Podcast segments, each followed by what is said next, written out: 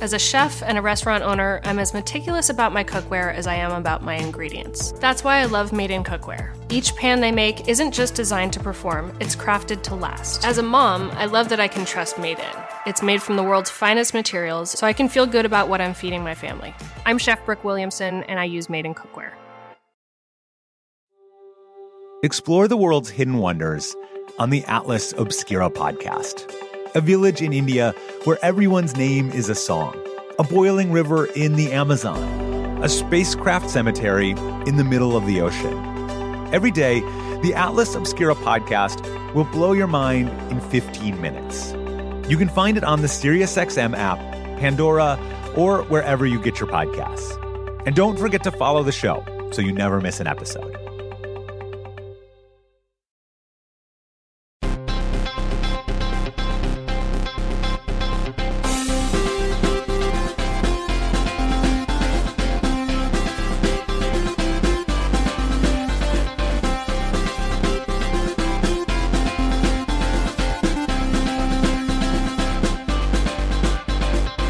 Pod Save America. I'm Jon Favreau. I'm Dan Pfeiffer. On today's show, Joe Biden marks one year in office with a two hour press conference and a Republican filibuster of voting rights. Run for Something's Amanda Litman joins to talk about the local races that could help prevent the next coup. And Donald Trump's legal troubles aren't going away. But first, check out this week's Pod Save the World, where Tommy and Ben interview Secretary of State Tony Blinken just hours before he jumped on a flight to make a minor incursion into Ukraine. Great. Make sure you were paying attention, Dan. Great Ukraine joke. Great. Been workshopping that all morning. um, also, Tommy and Ben offer some tips about how to respond to whataboutism and foreign policy. In this case, they're talking about comments by a soulless Silicon Valley billionaire who said he didn't care about the genocide against the Uyghurs in China. Also, Check out this week's America Dissected, where Abdul talks to former CDC Director Tom Frieden about the past, present, and future of the agency he once ran. New episodes of America Dissected drop every Tuesday. Don't miss it. All right, let's get to the news, of which there was plenty on Wednesday. Senate Republicans filibustered the John Lewis Freedom to Vote Act. 48 Democrats voted to break the filibuster, but failed because Joe Manchin and Kyrsten Sinema refused to change the Senate rules.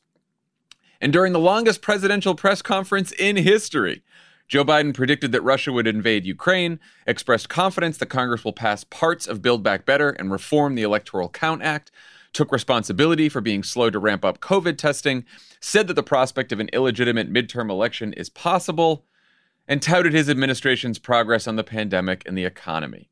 My guess is he will move in. He has to do something. And it depends on what it does. It's one thing if it's a minor incursion. I'm confident we can get uh, pieces, big chunks of the uh, Build Back Better law signed into law. I predict to you they'll get something done on the electoral reform side of this. I'm going to continue to make the case why it's so important to not turn the electoral process over to political persons who are set up deliberately to change the outcome of elections. Should we have done more testing earlier? Yes but we're doing more now. I didn't overpromise, and what I have probably uh, outperformed what anybody thought would happen. What a journey! Uh, I want to start by pointing out that um, reporters were tweeting complaints during Biden's opening statement that he hadn't taken any questions yet, right before he held the longest press conference in history and took a lot of questions. just, just like wait a couple minutes for the fucking opening statement to end before you start tweeting your complaints. I mean, how many times, I mean, you saw it yesterday as well, where reporters are like, why won't the president answer our questions? Why are his answers so long? it's just, it's unbelievable. Uh, how do you think it went? What was good? What was less good? And do you think it was a net positive overall? Okay, well, first, I love the energy. And here, here's the context. The reporters have been complaining for months that Joe Biden doesn't do enough press conferences. So here was Biden's attitude. You fuckers want a press conference? I'll give you a press conference. Here's two hours. You want ice cream? You're gonna eat ice cream till you puke. That's what we're doing. that's what he gave. That's what he gave them. That's yeah. what he gave them. Look, was it a net positive? I think it absolutely was. I think it is incredibly important, and we'll talk about this a little bit later in the pod, but it's incredibly important that people see more of Joe Biden. And it he he's either going to tell his story or someone's going to tell it for him. And being out there was the right thing to do. Was it perfect? Of course not. No one has given it to our press conference in history, and no press conferences are perfect. Uh, I thought the good the good part was people seeing Joe Biden being in command, delivering his message. That is good. Were there some problems? Look, I don't pretend to be an expert in Ukraine. All I know. Nor do I, Dan. Yes. But I, but I had a little something went off in my head when you said that. All I know about the issue is that is what Tommy and Ben tell me on Pod Save the World. So I'm gonna have to really wait until next week's episode to fully understand what would happen. But I got the sense since Jen Psaki tweeted afterwards a clarification, and then Biden clarified it again this morning that the message delivered was not uh, exactly uh, what sort of the interagency process would have wanted him to deliver. But all in all, I think it was a good performance. Uh, he, you know, he it dominated the coverage going in. Think about it this way, I guess. Either the coverage going into the one year anniversary is going to be about Joe Biden's press conference, Joe Biden making the case for what he's done, or it's just going to be a bunch of videos of Kyrsten Sinema getting her, you know, high fives from Republicans as voting rights goes down. And so this is pro- preferable to that for sure. So I thought on the good side of the ledger, like you said, energetic, mostly a happy warrior. Few moments, a few moments where he got a little annoyed, but mostly a happy warrior, which is where you want Joe Biden to be. He's speaking to the most annoying people on the planet, asking questions designed in a lab to be annoying. Like, Yeah, we God know bless him. that. We know that. uh, he took all their questions, even the dumb ones. Um, took responsibility where he needed to. I, I think there were he clearly they prepped him on this, and there was a few times where he pointed out over and over again that Republicans have no agenda. Talk said, "What's your plan, Mitch?" I thought that was probably some of the strongest uh, messaging from him during that press conference.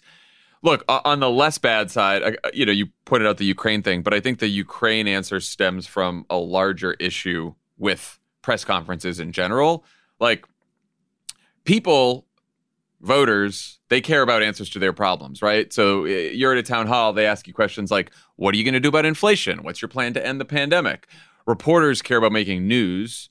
So they're going to try to bait you into political analysis and hypotheticals. And Biden took that bait way too many times, right? He took it on the Ukraine answer.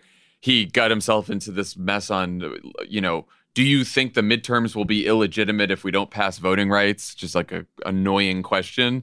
But, you know, he sort of went down the path. When you really read the transcript, it's such a mess that I don't, he didn't actually say the midterms are going to be illegitimate. He said, if someone tries to overturn an election or throw out votes, it could be illegitimate, which, like, yeah, obviously, but it was like all messed up and a lot of jumble there.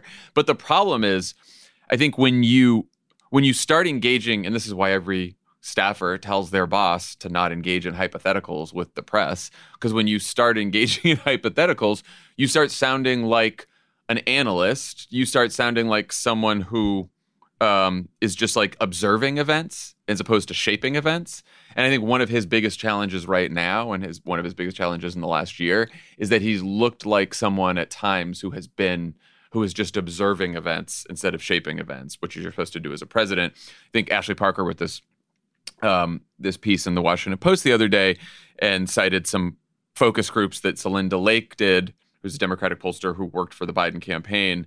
And um, one person, like I think one suburban mom in the focus group was a swing voter, said sometimes Biden seems like he's a supporting actor, right? And so when that is the view, you just have to think about using language that's more like, I am going to do this. We should do this. I believe in this. I won't let Vladimir Putin do this. Like, you just need to speak in more active language and not do so much analyzing, which is, I think, what happened in this press conference a lot. I think this is a problem that all presidents stumble into. Our former boss certainly did. It's a problem. All the t- in yeah. in the This was this was the guns and religion thing, right? He's like analyzing voters in Pennsylvania. You never want to be doing that. Yeah, you don't you never want to do some sort of uh, psychological diagnosis or sociological diagnosis of a person or a population. But I think Or like, Vladimir Putin. a rule for the press and presidents is if the question sounds like something that Anderson Cooper would ask David Axelrod, you shouldn't ask that question. And if your answer sounds like what David Axelrod would tell Anderson Cooper, you shouldn't give that answer, right? It's like you're not a you're not pundit in chief. Everyone falls into this. The presidents fall into it. But I do think the hard part, like obviously, I do want to say that I am sort of uh, selling myself short as a Ukraine expert because I still, to this day, I believe, am banned from entering Russia because I talked about Ukraine on Meet the Press in 2014. So that's some credentials You right and there. uh, you and, and Rhodes, right? You guys Me are and both Rhodes. banned from Russia. Yeah. Tommy, Tommy can just go to Moscow Yeah. whenever he Yeah, wants. Tommy, Anywho, but I think one of the problems for Biden is he's giving this like obviously he was a senator for a very long time. This is how senators talk, and so that right? Because they're not they're they're not used to being executives with power and, and can take action. Yes, and even vice presidents, right? It's similar Yeah. dynamic. But also the problem is he knows a lot more than the rest of us do, so he knows what's likely to happen. So it's very Mm-hmm. hard to be like, do not do this thing that I know is going to happen. I know how how limited my options are. And so the answer was not great, but I sort of understand the context that presidents can find themselves in in those situations, particularly as it relates to Russia. Yeah. I mean, look, I think overall, he, probably had to do this because he hadn't done a press conference in so long and, you know, reporters whine incessantly about it. This would not be part of my strategy in 2022. I would not do these uh, these press conferences again. I would do interviews. I would do some shouted answer some shouted questions here and there from reporters. But every time the press whines about having another press conference, I would go do a town hall with voters. I think they ask and it's not like voters, not voters even asking softball questions. When voters ask tough questions, they are still questions that force an answer out of you that is speaking to the concerns that are relevant to people's lives and not speaking to what's going to make some reporter news so they can get clicks. I mean, town halls is clearly Biden's favorite format. And, you know, he's done a bunch of them. He did them a lot during the campaign. He clearly prefers them over both press conferences, as anyone would. Press conferences are one of the worst ways to get your message out. Mm-hmm. He also prefers them over one on one interviews. He's done very, very few one on one interviews. And I'm not sure exactly what the reason is. The problem with the town hall strategy is there's CNN and there's MSNBC. You know, there's, like there was just a limit to the number you can do. They're going to every maybe every once in a while you can convince ABC to do one Yeah. with George Stephanopoulos, but the idea they can't be the centerpiece of a communication strategy because they're just limited numbers of times that you can do that to get real to get any sort of traction. Yeah, well, you, you'd have to make news at them. Yeah. So I, I mean, you could you could have a situation where you go to a town hall because you have a piece of news to make, and then even if it's not like the whole thing's not covered live, you're still making some news at the town hall because you're announcing something, and then you're still just taking questions from voters. Maybe they cover the whole thing, maybe they don't, but at least the headline is Biden was at a town hall when he announced something from the infrastructure bill, some grant, right? Um, so uh, you could argue that this press conference was a microcosm of President Biden's first year in office, uh, which has had its share of ups and downs. Uh, his administration vaccinated over 200 million Americans, saving at least 1 million lives so far. They oversaw an economic recovery that's led to the biggest drop in unemployment and the most jobs ever created in a single year. They passed one of the biggest economic relief plans in history that's led to the lowest child poverty rate ever and 5 million more Americans with health insurance, the largest investment in infrastructure since the Interstate Highway Program, and they confirmed more judges in their first year than any other president. On the other hand, uh, two new variants have prolonged the pandemic into its third year and sparked the worst inflation in decades, while a deadly withdrawal from Afghanistan kicked off the final months of a year where Congress failed to pass legislation on climate, healthcare, immigration, voting rights, criminal justice reform, student debt, the minimum wage, gun violence, and much of the rest of Joe Biden's agenda, leaving him with an average approval rating of 42% in a country where 70% of the electorate thinks we're heading in the wrong direction. First question. Listening to this list, Great. I mean, were you you, think- at the press conference yesterday? Opti- Why are you the you optimist that- from the press conference? why do you think the bad news has crowded out the good news in the media and in people's minds? Well, I think the most. I just want to say one thing that sort of gets left out of the conversation about this past year. Donald Trump is not fucking president. Yeah. That's a big deal. You think that you think that's you think that you think people need that reminder? You don't think people know that? well, I just think is we're thinking about things that Joe Biden accomplished that were really good for America in the world. That's one of them. He beat him. Might be baked into the baseline. Well, I think it's just I'm not so sure given where the baseline is these days. Yeah. that baseline is a little bit lower than the number of people who very much wanted Donald Trump to not be president. yeah. Okay. So, to your question is why is the bad news crowding out the good? You sort of answered that question in your question, which is we are in the th- entering the third year of a once in a century pandemic and inflation is at a 40 year high. That is a big deal. So it's very hard to make the case about all the things you've done, the things that are going to have benefits over the long term, the fact that the economy is doing better when can't leave your house, you're worried about your kids, a lot of life is screwed up because of the pandemic and your cost of groceries, gas, and a whole bunch of other things have gone way up. So your dollars are going less far. And that's not Joe Biden's fault by any stretch of the imagination, but because he's the one in charge, he's paying a price for it. And so there's just not with given that those facts, the public is not open to arguments about why things are good. Hopefully that's going to change in the coming months. They were open to why arguments about why things were good a year ago when the, that people were getting vaccinated pre Delta before you know gas prices spiked up, which have come down in, in you know a lot of places. But that's the that is the primary problem is the political atmospherics suck. And there is no message, there is no slogan, there is no press conference, there's no five hour press conference, no two hour press conference, no town hall with Don Lemon that solves that problem. You need if you you need the clouds to recede to be able to tell people how good the weather is. What about another CNN host besides Don Lemon? Would that would, that do it? What if it was uh, Dana Bash town hall or Jake Tapper town hall? I mean, uh, no, I mean you're right. It's it's it's negativity bias, right? Negative. Well, things are negative, negative. feelings. There's two problems. Negative, but like when there's also good things. That's why everyone's like, oh, it's the the media. The media is brainwashing people into thinking everything's bad. No, when when there's high inflation, we're still in a pandemic negative feelings stick in our mind more than positive or neutral feelings. That's a psychological phenomenon from way back when. it's just like we focus on the negative. That's what happens. And so that's that's where we are right now. What do you think? Well, there's a media problem too. There, oh, of course. Well, there, yeah, yeah. I mean, the media. Is, I'm no, I'm going to defend the media. Yeah, there you once again. They're doing a great job, as they always have been. They, I mean, it, it, the media covers bad news more than they cover good news. That has always yes. been true. It's exponentially more true now that much of the media depends on referral traffic from the Facebook algorithm, which, as we know, is a fucking hellhole of toxicity, sending people mm-hmm. bad news. And it's so, oh my God, supply chain crisis, the stores are empty. We must cover that story. And then it's like, oh, no one writes stories about people's Christmas gifts arriving on time. And, it, you know, that's been true for a long time, but it's even more true now in a sort of social media clickbait driven digital advertising world. So, knowing all this, what do you think President, the White House, Democrats in Congress could have done differently over the last year and what was beyond their control? The biggest, I would say that 80 to 90% of Joe Biden's political problems are beyond his control. I think that's true for most presidents.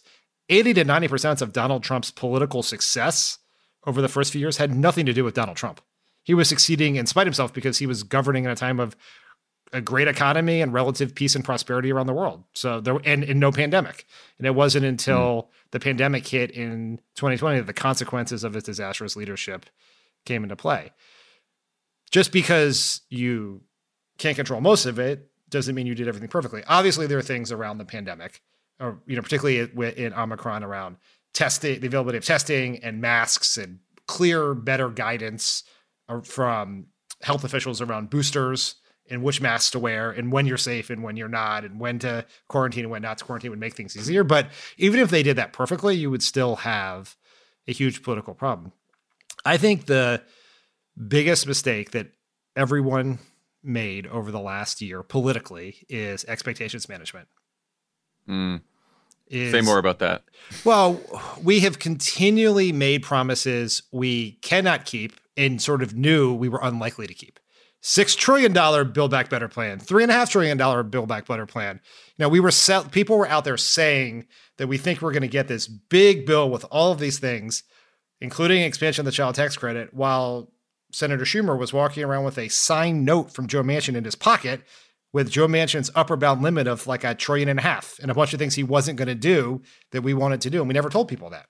You know, Doug Sosnick, who is who was Bill Clinton's political director and a really smart uh, political advisor for a number of years, had a quote in that same Washington Post story that you mentioned, where he said uh, he made a similar point about expectation management. He said there's a saying in Washington where it's not whether you win or lose, it's whether you beat the spread. And we've continually put ourselves in a position where e- things that would be huge, gigantic successes in any other situation are devalued because we promise something bigger. And that is yeah. that's true in the Senate, that's true from the White House. I think that's true from some of the things we've said on this podcast.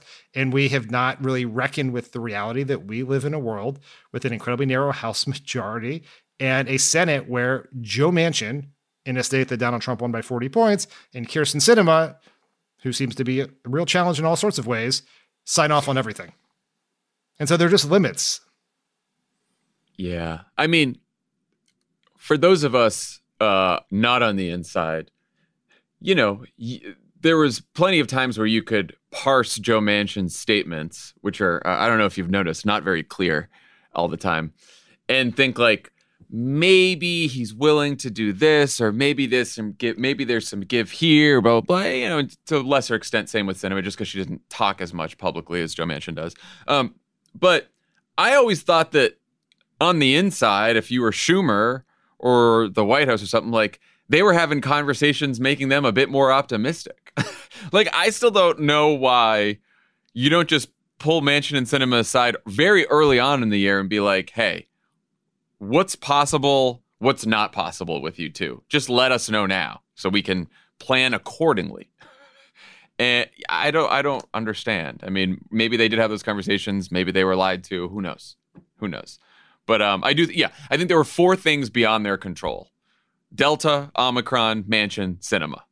Yeah. Five. those inflation. Are the, those are the and inflate. Well, Delta and Omicron led to the inflation. Yep. Yep. Right. That's the, the inflation is coming from COVID. We probably wouldn't have had inflation, at least not this badly, without a pandemic.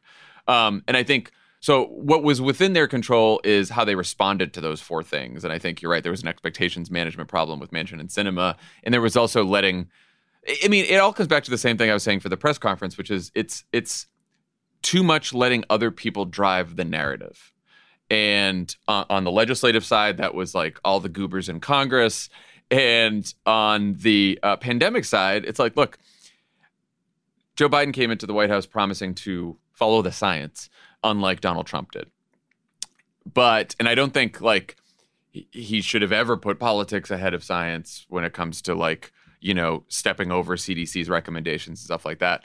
But in terms of communicating to the public about the pandemic, that is the Biden administration's job. And I think that, like, I'm sure, I'm sure they are not so happy with the CDC in the White House and some of the, the proclamations that came from the CDC. And I think, like, taking over messaging from the CDC, again, not disagreeing with them, not trying to say, oh, this is more politically important, so I'm going to, you know, ignore the science on this. Don't do any of that. But, like, the coordination of the message about the pandemic has to come from the White House and and the CDC and everyone else has to be on board. And I think probably in the next year, hopefully we're not talking about it in a year's time, but like messaging about new variants, new waves, new restrictions, new tools, all this kind of stuff has to come directly from Joe Biden himself, much more than it's coming from the CDC and these other public health agencies. I think that is one of the big problems that I think is being we're seeing it being addressed as the calendar year turns because we're you know Biden gave that big January 6th speech he gave that big voting rights speech he chose to give this press conference I mean that it is not you know there is a tradition that presidents give press conferences the day after elections and there's no tradition that's like you give a one year press conference that just happens to fall on the day that the Senate decided to run directly into a wall repeatedly but he did it right because he I think there is an acknowledgement that Joe Biden has been overly absent from the political conversation over the last year. And they're trying to change that. And that that has not because it it was true in the campaign. The more people see Joe Biden, the more they like him. And they haven't seen enough Joe Biden over this year. And I look, I am sympathetic. They're doing a gazillion things. They're doing it in the most challenging situation possible. Biden made the point when he talked about getting out of Washington that the pandemic has made things much harder. It absolutely has. But you're sort of now going to have to work around some of that stuff. And he has to be sort of, you know, so we're going to see more of him making his own case, which I think would be good. And I should say, look, there is uh, no shortage of advice for the White House right now. All you have to do is click any news site. There's a lot of uh, you know what Joe Biden should be doing differently. So, uh, which is always always fun advice to get when you're sitting in the White House making all these decisions. Um, and we should say that like I, I don't think I don't think you believe either that like more Joe Biden and better messaging can fix a lot of these fundamental challenges, many of which are beyond his control. but um, you're sitting in the White House every day. You need to do something. You need to have some kind of message and communication strategy, um, and legislative strategy and policy strategy. And even if it's not likely to fix everything, you got to try, right? And so I think you saw Biden do that, as you mentioned at the end of the press conference. He was asked some question about what he was going to do differently. He said he wants to leave the White House more so he can talk directly with more people. He said bring in more outside experts and advice. Staff loves that one. Staff loves to hear that more experts and advice are coming. Um, and focus on campaigning in the midterms. Uh, one, does that all seem right to you? Two, if you were sitting in the White House, what would your memo to the president say about 2022? The famous Dan Pfeiffer memo. famous, infamous.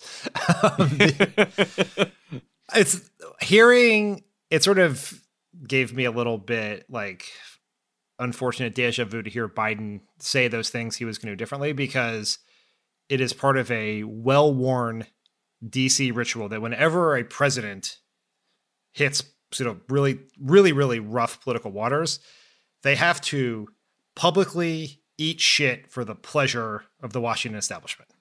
And it's always the same things mm-hmm. on the shit eating tasting menu. It is. Gotta, I got to get out of Washington. Different kinds of shit, different flavors. I got to get out of Washington. That's a very important dish on this menu.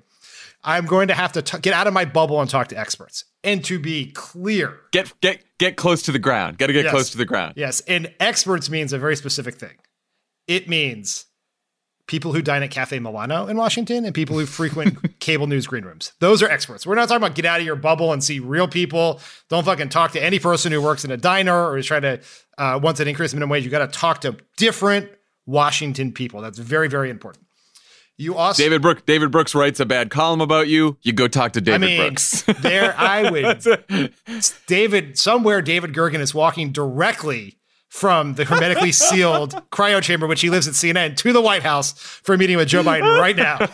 it's so, happening. It's you know, happening. and then the other thing that they want, and there were some questions about this as well, is the Washington establishment wants a blood sacrifice, right? You got to fire someone, and Joe Biden very wisely resisted that. I don't think he will. He's very loyal. That's a mistake that it would be a, a, a, dumb thing to do. You can you bring new people on your team? Can you think think do things differently? Absolutely. But firing someone just so you get better cable news coverage or better Politico story is a fool's errand. Now, if I was writing a memo to Joe Biden, I think I would say the following things. Number one, more Joe Biden. He's got to be out there more. He's got to seem like he's an urgent. And one of the reasons for that is the Republicans have, with some success, used their huge media apparatus, their sort of MAGA megaphone, as I like to call it sometimes, to drive this narrative of Joe Biden being, you know, as you said, an observer of events, too old, too weak, tired, not up to the huge challenges we have. And we and people say, well, they did that in the campaign and Joe Biden won. Well, it's because in the campaign, you people saw Joe Biden in high profile moments seem like a leader. Convention speech, three debates, It was also buttressed with a billion dollars in television advertising showing people every time they turn on the TV mm-hmm. or, or open their phone, Joe Biden, not the Fox News caricature of Joe Biden, Joe Biden himself. And you just, it's part of the both the presidency and a little bit of the sort of the decision making they made early on that they were just going to do the work. People see so much less Joe Biden now that he's president than when he was running for president. There aren't a billion dollars in ads. There aren't these high profile moments that everyone tunes into. So number one is Joe Biden. Number two, less Congress. You're, mm. you're president, not prime minister. I'm not saying don't try to pass what remains of Build Back Better or get that China competitiveness bill or notch some wins. I'm just be less publicly associated with Congress. Do the negotiations quietly. No more going up to the Senate. No more going to Mitch McConnell's office. Like if we know one thing from this year, it is that making congressional negotiations, and I understand why they made that bet. I understand why they did, but what we I think we can say without a shadow of a doubt that making public congr- making congressional negotiations like sort of a major public spectacle doesn't guarantee success and is hurt is hurtful politically. So try to do yeah, it quietly. Look, I, I think that's right, and you know, you saw this today because Biden expressed confidence that pieces of Build Back Better would pass. They go to Manchin Thursday morning, ask him about it. He starts saying, Well, I want to take care of inflation first and debt. We're going to start from scratch, and my other offer is not on the table. And then you could see, you know, Manchin always talks to reporters. Then reporters go to the White House. What do you think about Joe Manchin saying this? And then now you're in the back and Yeah, forth. they went again. and they went to the Pelosi. White House just be like, right, and the White House just be like, we're having negotiations. We're having negotiations. We'll let you know when we have something to report. no more Just it. predictions, no more updates, no more call readouts. Like what they want is one day they're going to call a pre- they'll call the press into the briefing room. Joe Biden's going to walk in. He's going to announce, "Build Back Better. We have a deal," and they're going to pass it. Yep, no more that's right. predictions. That's it. Just away from Congress publicly. And the last thing is focus on the Republicans. Biden started this with on January 6th, and then is every like every statement about every issue, particularly on the economy, has to be one part what we've done, one part we want to do, and one part what Republicans will do if they get in charge.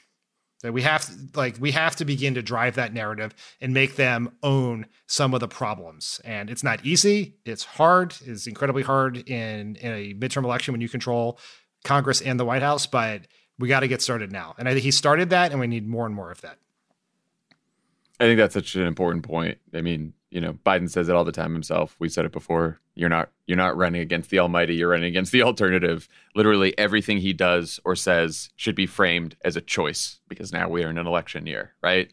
Republicans are in this for their jobs and their own gain and their own rich friends. I'm in it for you. They voted against vaccines and treatments and testing. They voted against healthcare. They voted against middle class tax cuts. They voted against a higher minimum wage. They voted against roads and bridges.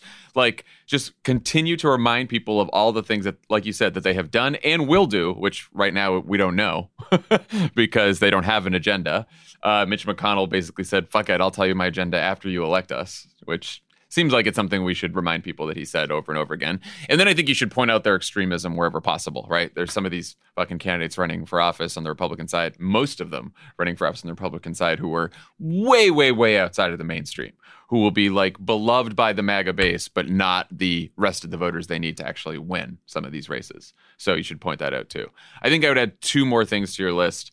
Like, he's got to have another, he's got to have not just a message, but a, a, a new strategy on COVID.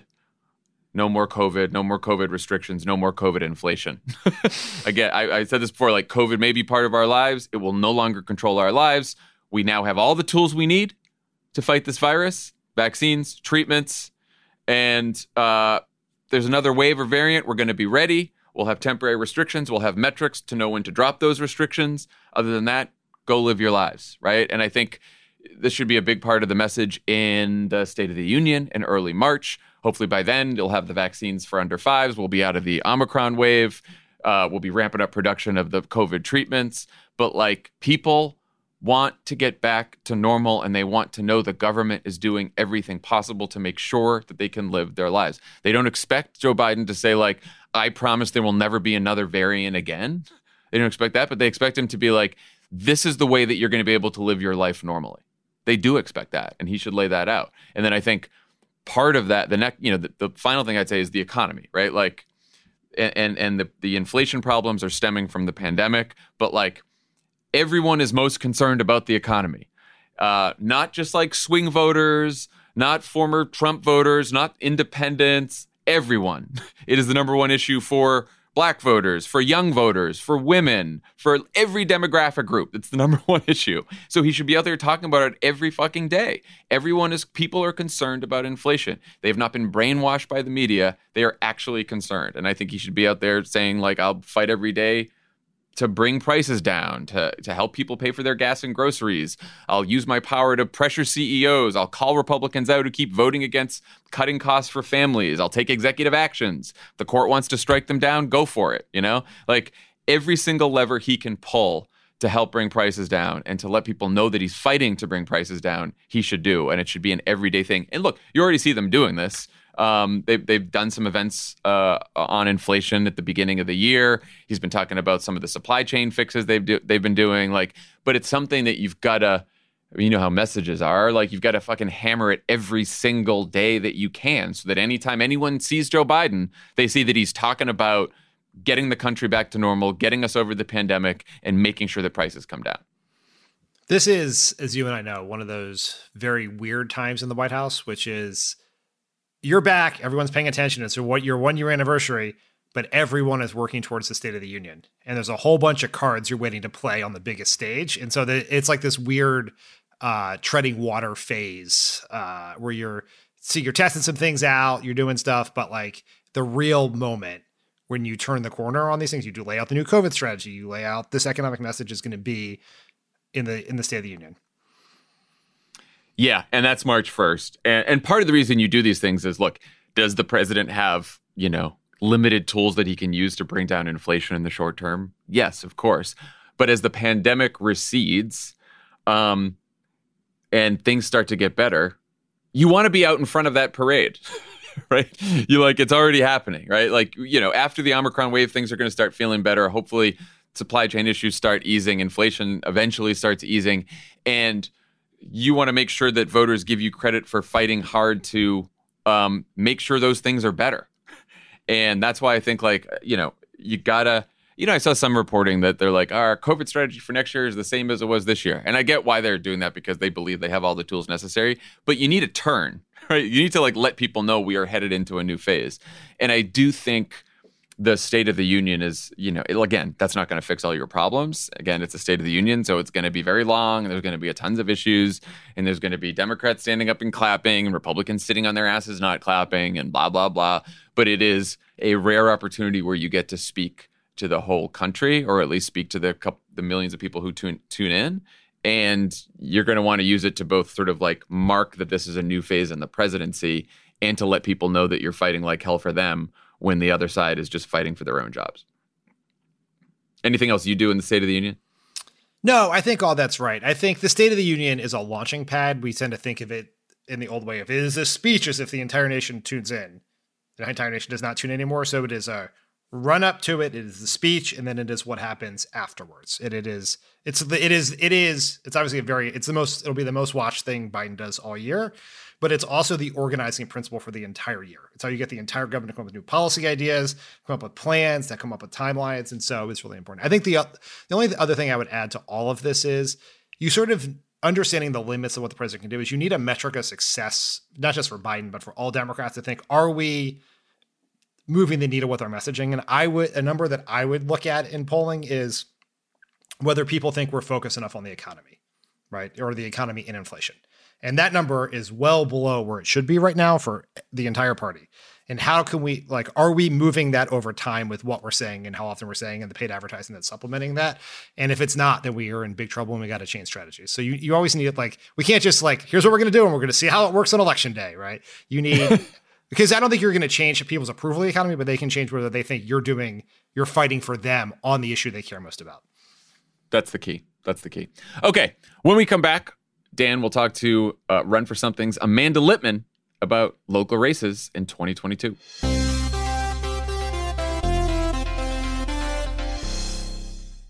This show is sponsored by BetterHelp. How do you cope when there's something weighing on you or something you need to get off your chest? You know the best way to do it? Best way to cope is to talk about it. Not just cram it down, not do what generations of New Englanders have done, just stuff their feelings down, maybe cover it with a coat of booze. No. You got to talk to someone, you got to work it out, get it off your chest. And just by doing that, you will feel better. We all carry around different stressors, big and small. When we keep them bottled up, it can start to affect us negatively. Therapy is a safe space to get things off your chest and to figure out how to work through whatever's weighing you down. If you're thinking of starting therapy, give BetterHelp a try. It's entirely online, designed to be convenient, flexible, and suited to your schedule. Just fill out a brief questionnaire to get matched with a licensed therapist and switch therapists anytime for no additional charge. Get it off your chest with BetterHelp. Visit betterhelp.com slash PSA. Go today to get 10% off your first month. That's betterhelp, H-E-L-P dot com slash PSA. Finding the music you love shouldn't be hard. That's why Pandora makes it easy to explore all your favorites and discover new artists and genres you'll love. Enjoy a personalized listening experience simply by selecting any song or album, and we'll make a station crafted just for you. Best of all, you can listen for free. Download Pandora on the Apple App Store or Google Play and start hearing the soundtrack to your life. It's that time of the year. Your vacation is coming up. You can already hear the beach waves, feel the warm breeze, relax and think about work. You really, really want it all to work out while you're away. Monday.com gives you and the team that peace of mind. When all work is on one platform and everyone's in sync, things just flow wherever you are. Tap the banner to go to Monday.com.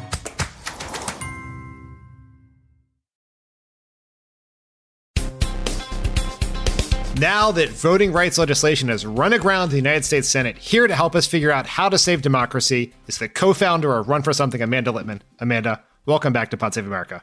Hi, Dan. Always good to be here. I want to start with just your reaction to what happened last night. Um, infuriating, predictable, disappointing. I mean, it it is so mad, infuriating that it was so predictable. It was so disappointing. It, it was all of those things. And I think it really cemented that we cannot count on Congress to save us. And we cannot count on federal legislation to come through when it comes to protecting democracy. So while I am so mad I'm seeing red, I am also very, sort of, in some ways, a little bit grateful for that clarification of who we can and can't rely on and what the next steps are. Well, let's let's talk about that because you, when there was a lot of despair, a lot of cursing of various centrist senators on Twitter last night, you took the time to put together a thread to try to give people a little bit of hope. Um, so, help explain to everyone the role Congress plays. I think, as you point out, everyone has assumed the only way we were going to fight back was through Congress, and what other levers we have to pull as a as a Democratic Party or a progressive wing. So it's worth zooming out a moment. We do not have one national election. We have 50 state elections. Then we have about 3,000 ish county elections. And then we have thousands and thousands more town and city and municipality elections. And each of those are governed by, in some places, the same laws, but in some places, very different laws. And even within a state, you can have the, for example, Pennsylvania, elections that are governed by the state legislature, by the counties, and then also by the cities. When you think about the number of elected offices in the United States, which, um, as I've said many times over, there are more than half a million of them. Most of them are not in Congress. Most of them are not federal. They are things like school board and city council and state legislature. And many, many, many of those positions touch election administration. One of the things the Republican Party, and especially the worst parts of the Republican Party, although they're all pretty bad at this point, um, but Steve Bannon, QAnon, Proud Boys, Oath Keepers, and the like are investing a bunch of time and money into is recruiting people to oversee elections, whether that's as secretaries of state, which we know there are at least 15 sort of big lie uh, propagators running for secretary of state, um, to things like city clerk county recorder of deeds, uh, election judge. Um, Steve Bannon goes on his podcast every week and talks about how every one of his listeners should run for these positions. Trump went in front of a group of Republicans in Pennsylvania um, via video and said he's more um, invested in the supervisors of elections, the people that count the ballots, than the ones who are on the ballot. All of that's to say is that these are really critical positions for determining how these laws get implemented and what actually happens on the ground. You know, how easy is it for people to register? How well funded um, are these offices? How many different languages are they printing materials in? Um, how late and how often are polling places open? And how well are they staffed? The experience that a voter has is really determined um, by the person administering that election. Now, it is very complicated. There are something like 2,000 positions on the ballot in 2022 that touch, touch election administration. There's another 1,000 in 2023, and then anywhere from four to 5,000, depending on how you define it, in 2024. And that includes even some positions that then appoint the person who actually runs the position. Now, it's very, very messy, which can make it seem like an impossible problem to solve.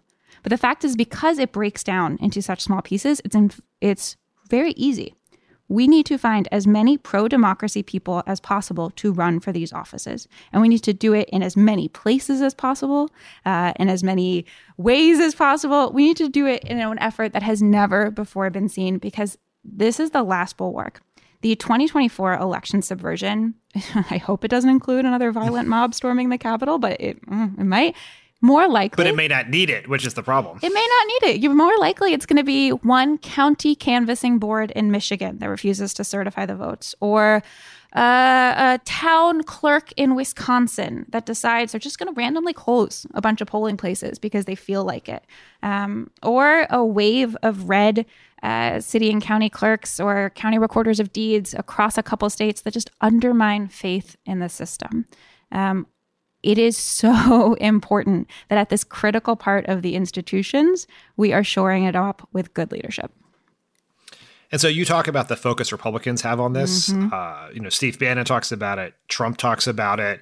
Uh, you pointed out a report on you pointed out on Twitter a report the other day that the campaign organization responsible for electing Republican secretaries of state raised $33 million last year, and the Democratic Association Secretary of States, the Democratic counterpart, raised $1 million in the first half of 2021. Um, so, two questions to that. One, why do you think Democrats aren't more focused on this to date? And has that, do you think that focus has has improved or have you seen additional intensity as it became more clear in the in the recent days and weeks as that voting rights was not going to succeed at the Senate level? I think historically Democrats have had a problem as a party with investing in infrastructure, investing in the boring stuff, uh, investing in the things that that aren't so flashy, that don't make for good viral videos, that don't get you invited to a cocktail party, but that do meaningfully build power. Um, and we've known this for at least a decade or more now. I mean, this is why we're in this mess with state legislatures in particular, in that the Republican Party invested $100 million into state legislative races after the um, uh, after the 20 ahead of the 2009 2010 elections and then were able to redraw their map so they could control Congress we are getting to a place where the Democratic Party, and especially the funding base, is getting better. It's improving, but it is really, really hard. I have tried, whew, I have tried really hard to make like a catchy video that will go viral about local election administrators. Like it's complicated and it's difficult both to talk about and also to do, which is why a lot of places don't touch these races. Um, but I think we are seeing some momentum. I will say so far, January 2022 is Run for Something's best recruitment month yet. Um, we've seen thousands and thousands of people sign up to run for office and thousands more chip in to help us recruit them. So I am cautiously optimistic that the tides are turning, but you know what they say about making plans. that's right. I, that's very. I'm very excited to hear you say that Run for Something's that this was Run for Something's best month to date because I've always sort of viewed Run for Something as a bit of a barometer of the enthusiasm of the base post Trump. Mm-hmm. Right, pre Trump, we're just not running candidates anywhere. We're not recruiting candidates. We're not investing local races.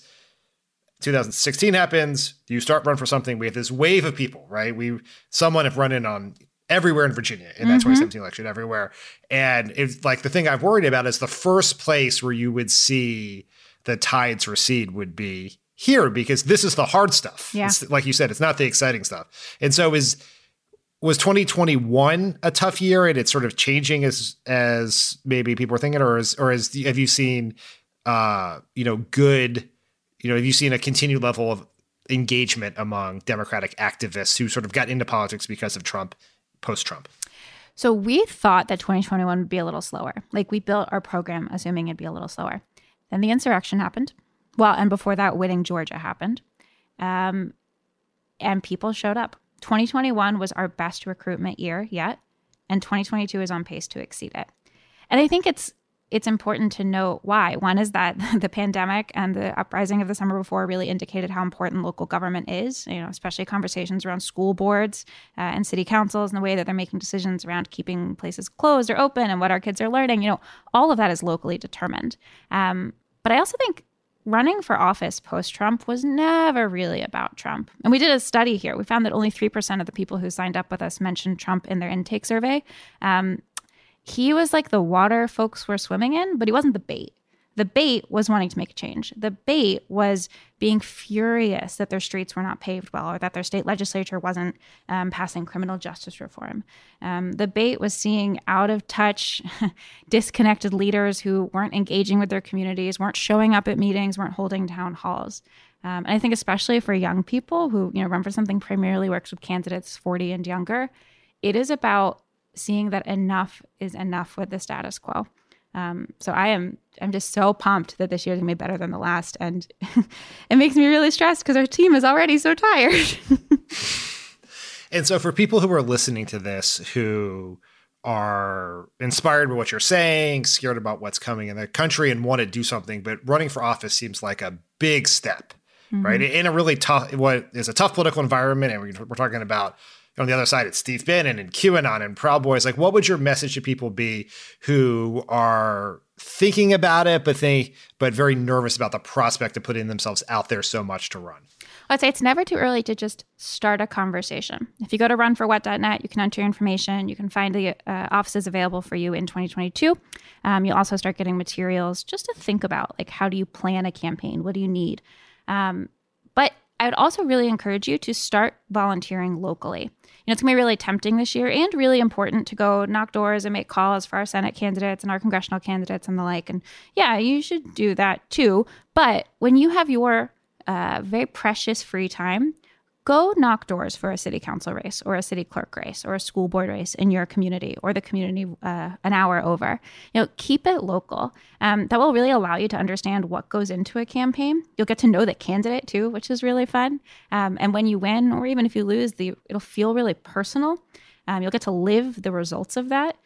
And i think it's a it's the best way to to get a good sense of what you're in for if you decide to do this. And and the benefit is that working on local campaigns trickles up. Um, the organizing that you do locally, the doors that you knock, the calls that you make will all help the top of the ticket. Um, and we've got some really important top of ticket races this year congressional, gubernatorial, secretaries of state, Senate races, and the like.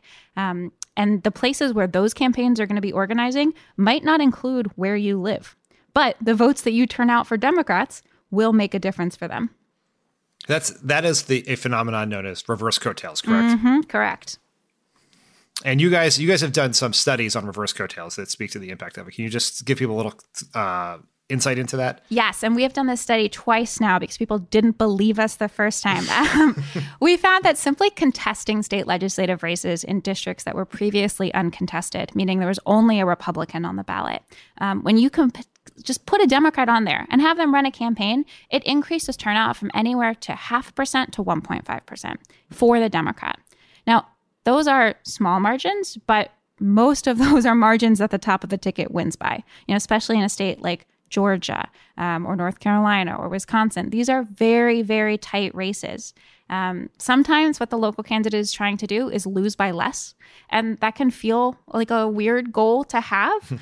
um, but it's really meaningful because even just running up the score and moving a district from 70 30 red to 60 40, it, it helps. And it also builds power for the next time around.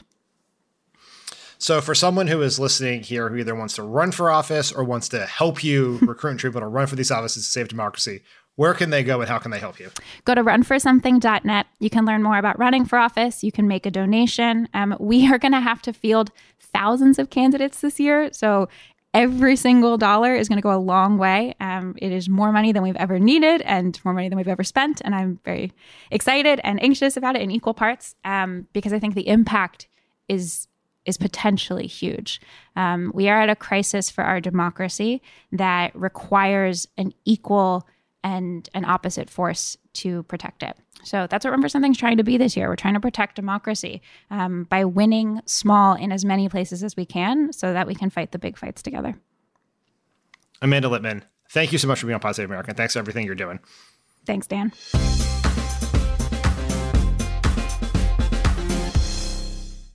Finding the music you love shouldn't be hard. That's why Pandora makes it easy to explore all your favorites and discover new artists and genres you'll love. Enjoy a personalized listening experience simply by selecting any song or album, and we'll make a station crafted just for you.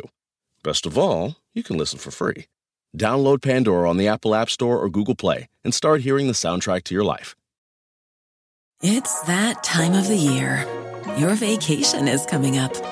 You can already hear the beach waves, feel the warm breeze, relax, and think about work.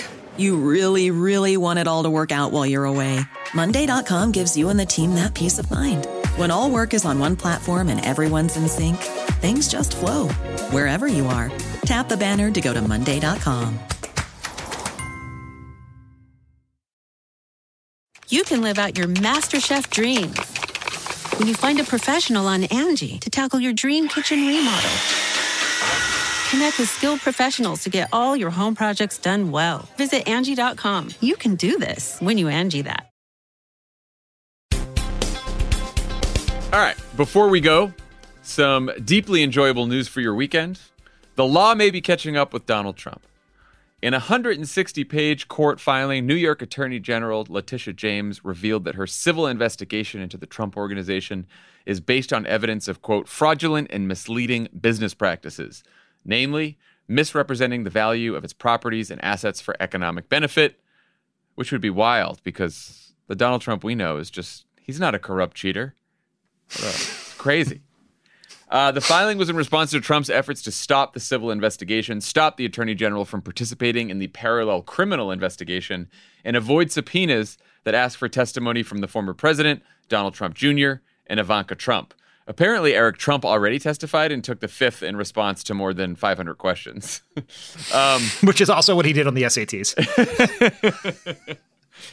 but wait, there's more. Just a few days after Trump's lawyers dismissed James's investigation as a politically motivated partisan witch hunt, Trump's politically motivated partisan Supreme Court gave him some trouble as well.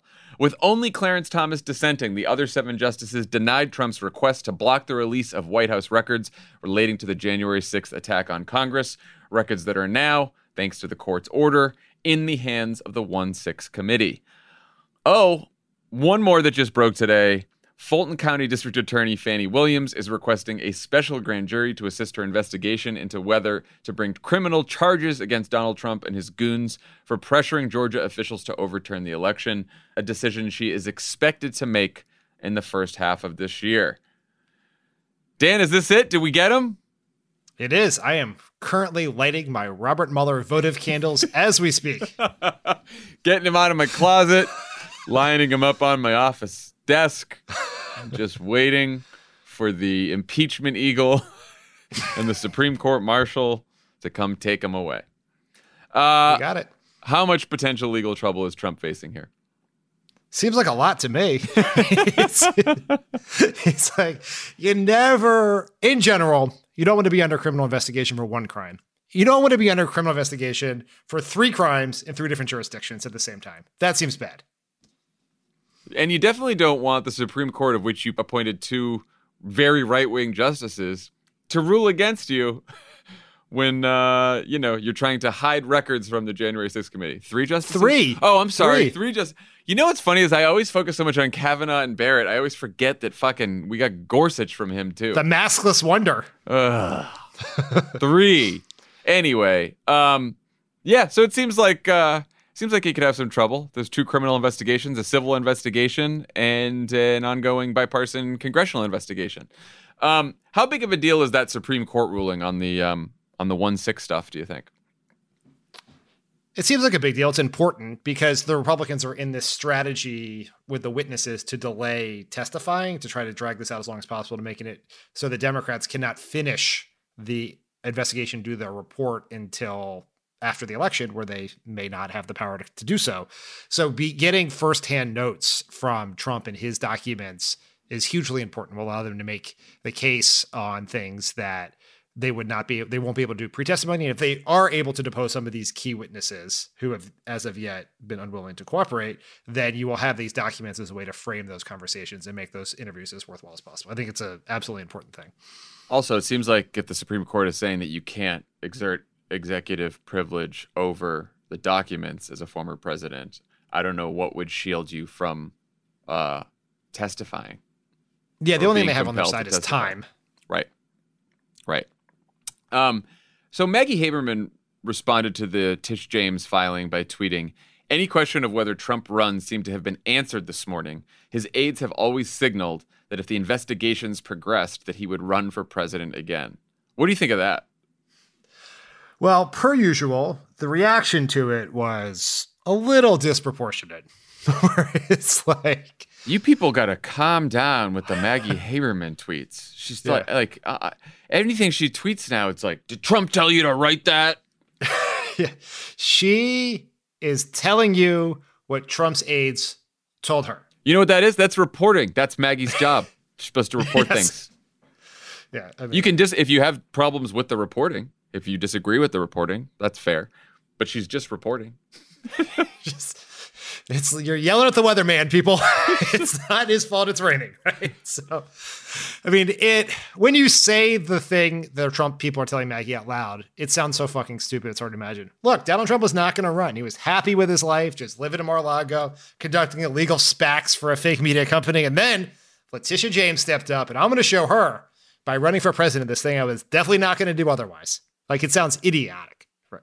But there is one important thing to note, which is maybe we've sort of memory holed some of our real deep dive legal discussions from the 2017 2018 era. But if you remember, there was an Office of Legal Counsel memo that says that sitting presidents cannot be indicted because it was the founder's intention that the impeachment proceedings would be the proper forum for adjudicating presidential crimes and misdemeanors. And Donald Trump knows that could a jury in Manhattan convict him? Yes. Could a jury in Fulton County convict him? Yes. Will the United States Senate ever deliver 66 votes to remove Donald Trump? Absolutely not. It is basically like moving to to legislative Hamsterdam. There are no crimes for Republicans in the Senate, so he is fine. now, I, I thought about all this news and I was like, I mean, we joked about bringing back our Mueller bobblehead dolls, but like, I don't think people should view this as okay, these investigations are going to save us from another term of Donald Trump. As we found out before, like, even if he is indicted, he can still run for office. People should know. he he might even be able to run for office if he's in jail, but I don't know. Um, but if he's indicted, he certainly can. I, I do think they they could be used as part of a story about Donald Trump should he run again, which is he's a loser, he's a cheater, he's a scam artist who's running again to avoid jail time and bankruptcy. right? That's it's also just chaos, right? Eh, it's yeah. Ca- people are so what, fucking sick. This is what chaos. we want. This is what we, you want life to return back to normal eh, which is what people want right now, which is part of the reason they're upset with Joe Biden. They just wanted life to return back to normal after Trump, and that's what they thought they were going to get. And now you want this fucking jackass with all of his indictments and investigations following him. He's doing it's just it, it, yeah, it serves to remind people of the drama around Trump. Again, we're not talking about the MAGA base. We're not talking about his supporters. They all love it, but they are not enough to win an election. He still needs to win over a lot of those um, sort of middle of the road swing voters that that you know he has won before, um, and those people, you know, they might be targets for a, a message campaign about why Donald Trump is just too much drama for 2024. On the Tuesday pod, when you guys talked about the Ron DeSantis Donald Trump feud, something I've never been more jealous. I know. This. I'm so sorry. I'm so sorry. The I know. It's timing like, was what are we gonna do you. on the? What did we do last Thursday? A minute by minute breakdown of Kyrsten Sinema's defense of the filibuster. it's like, what do you guys do? Two assholes fighting! Yay! It's like, It really made. what are we gonna do this Thursday? Voting rights failed, and Joe Biden gave a two-hour press conference. Dan, I'm sure got- with my luck, Eric Trump will be indicted for a crime on Sunday, so you guys can talk about it Monday evening. Dan, you're gonna pull. But- a, you're gonna pull a good news cycle eventually. I know eventually, but I. The serious part of that is in that conversation, you guys quoted some Trump advisors from a lo and behold a Maggie Haberman story about that feud, about how tr- the Trump advisors sort of said the chaos and drama around Trump was one of the, their biggest concerns about him, and this is a bunch more chaos. And this report will come out theoretically around the time Donald Trump's going to have to be the January 6th report around the time Donald Trump's going to have to start be seriously making decisions about whether he's going to run. Right. So stay tuned. Well, look, uh, I tweeted yesterday towards the end of the press conference. I could have done without the last 30 minutes or so. And uh, someone on Twitter replied to me, That's how I feel when it goes past uh, the first hour of a Pod Save America episode. so I am going to leave it there. It's a fair point. It's a fair, point. It was a great retort. That's the kind of Twitter retort I can get behind. Uh, everyone, have a great weekend. And uh, thanks again f- to Amanda Litman for joining us. Uh, everyone, go donate to Run for Something, make you feel better about yourselves this weekend. And uh, we'll see you next week. Bye, everyone. Pod Save America is a Crooked Media production. The executive producer is Michael Martinez. Our senior producer is Andy Gardner Bernstein. Our producer is Haley Muse, and Olivia Martinez is our associate producer. It's mixed and edited by Andrew Chadwick. Kyle Seglin is our sound engineer. Thanks to Tanya Sominator, Sandy Girard, Hallie Kiefer, Madison Hallman, and Justine Howe for production support. And to our digital team, Elijah Cohn, Phoebe Bradford, Milo Kim, and Amelia Montooth. Our episodes are uploaded as videos at youtube.com slash crooked media. I'm Roman Mars, host of 99% Invisible. I love the book, The Power Broker, the epic biography of former New York City planner Robert Moses. So I'm breaking it down 100 pages at a time and talking to special guests about why this book matters, like Representative Alexandria Ocasio Cortez. I actually think if it wasn't for Robert Moses, I probably wouldn't have run for Congress. Listen to 99% Invisible's breakdown of The Power Broker every month on the 99% Invisible podcast feed. It's that time of the year. Your vacation is coming up. You can already hear the beach waves, feel the warm breeze, relax, and think about work. You really, really want it all to work out while you're away. Monday.com gives you and the team that peace of mind. When all work is on one platform and everyone's in sync, things just flow wherever you are. Tap the banner to go to Monday.com.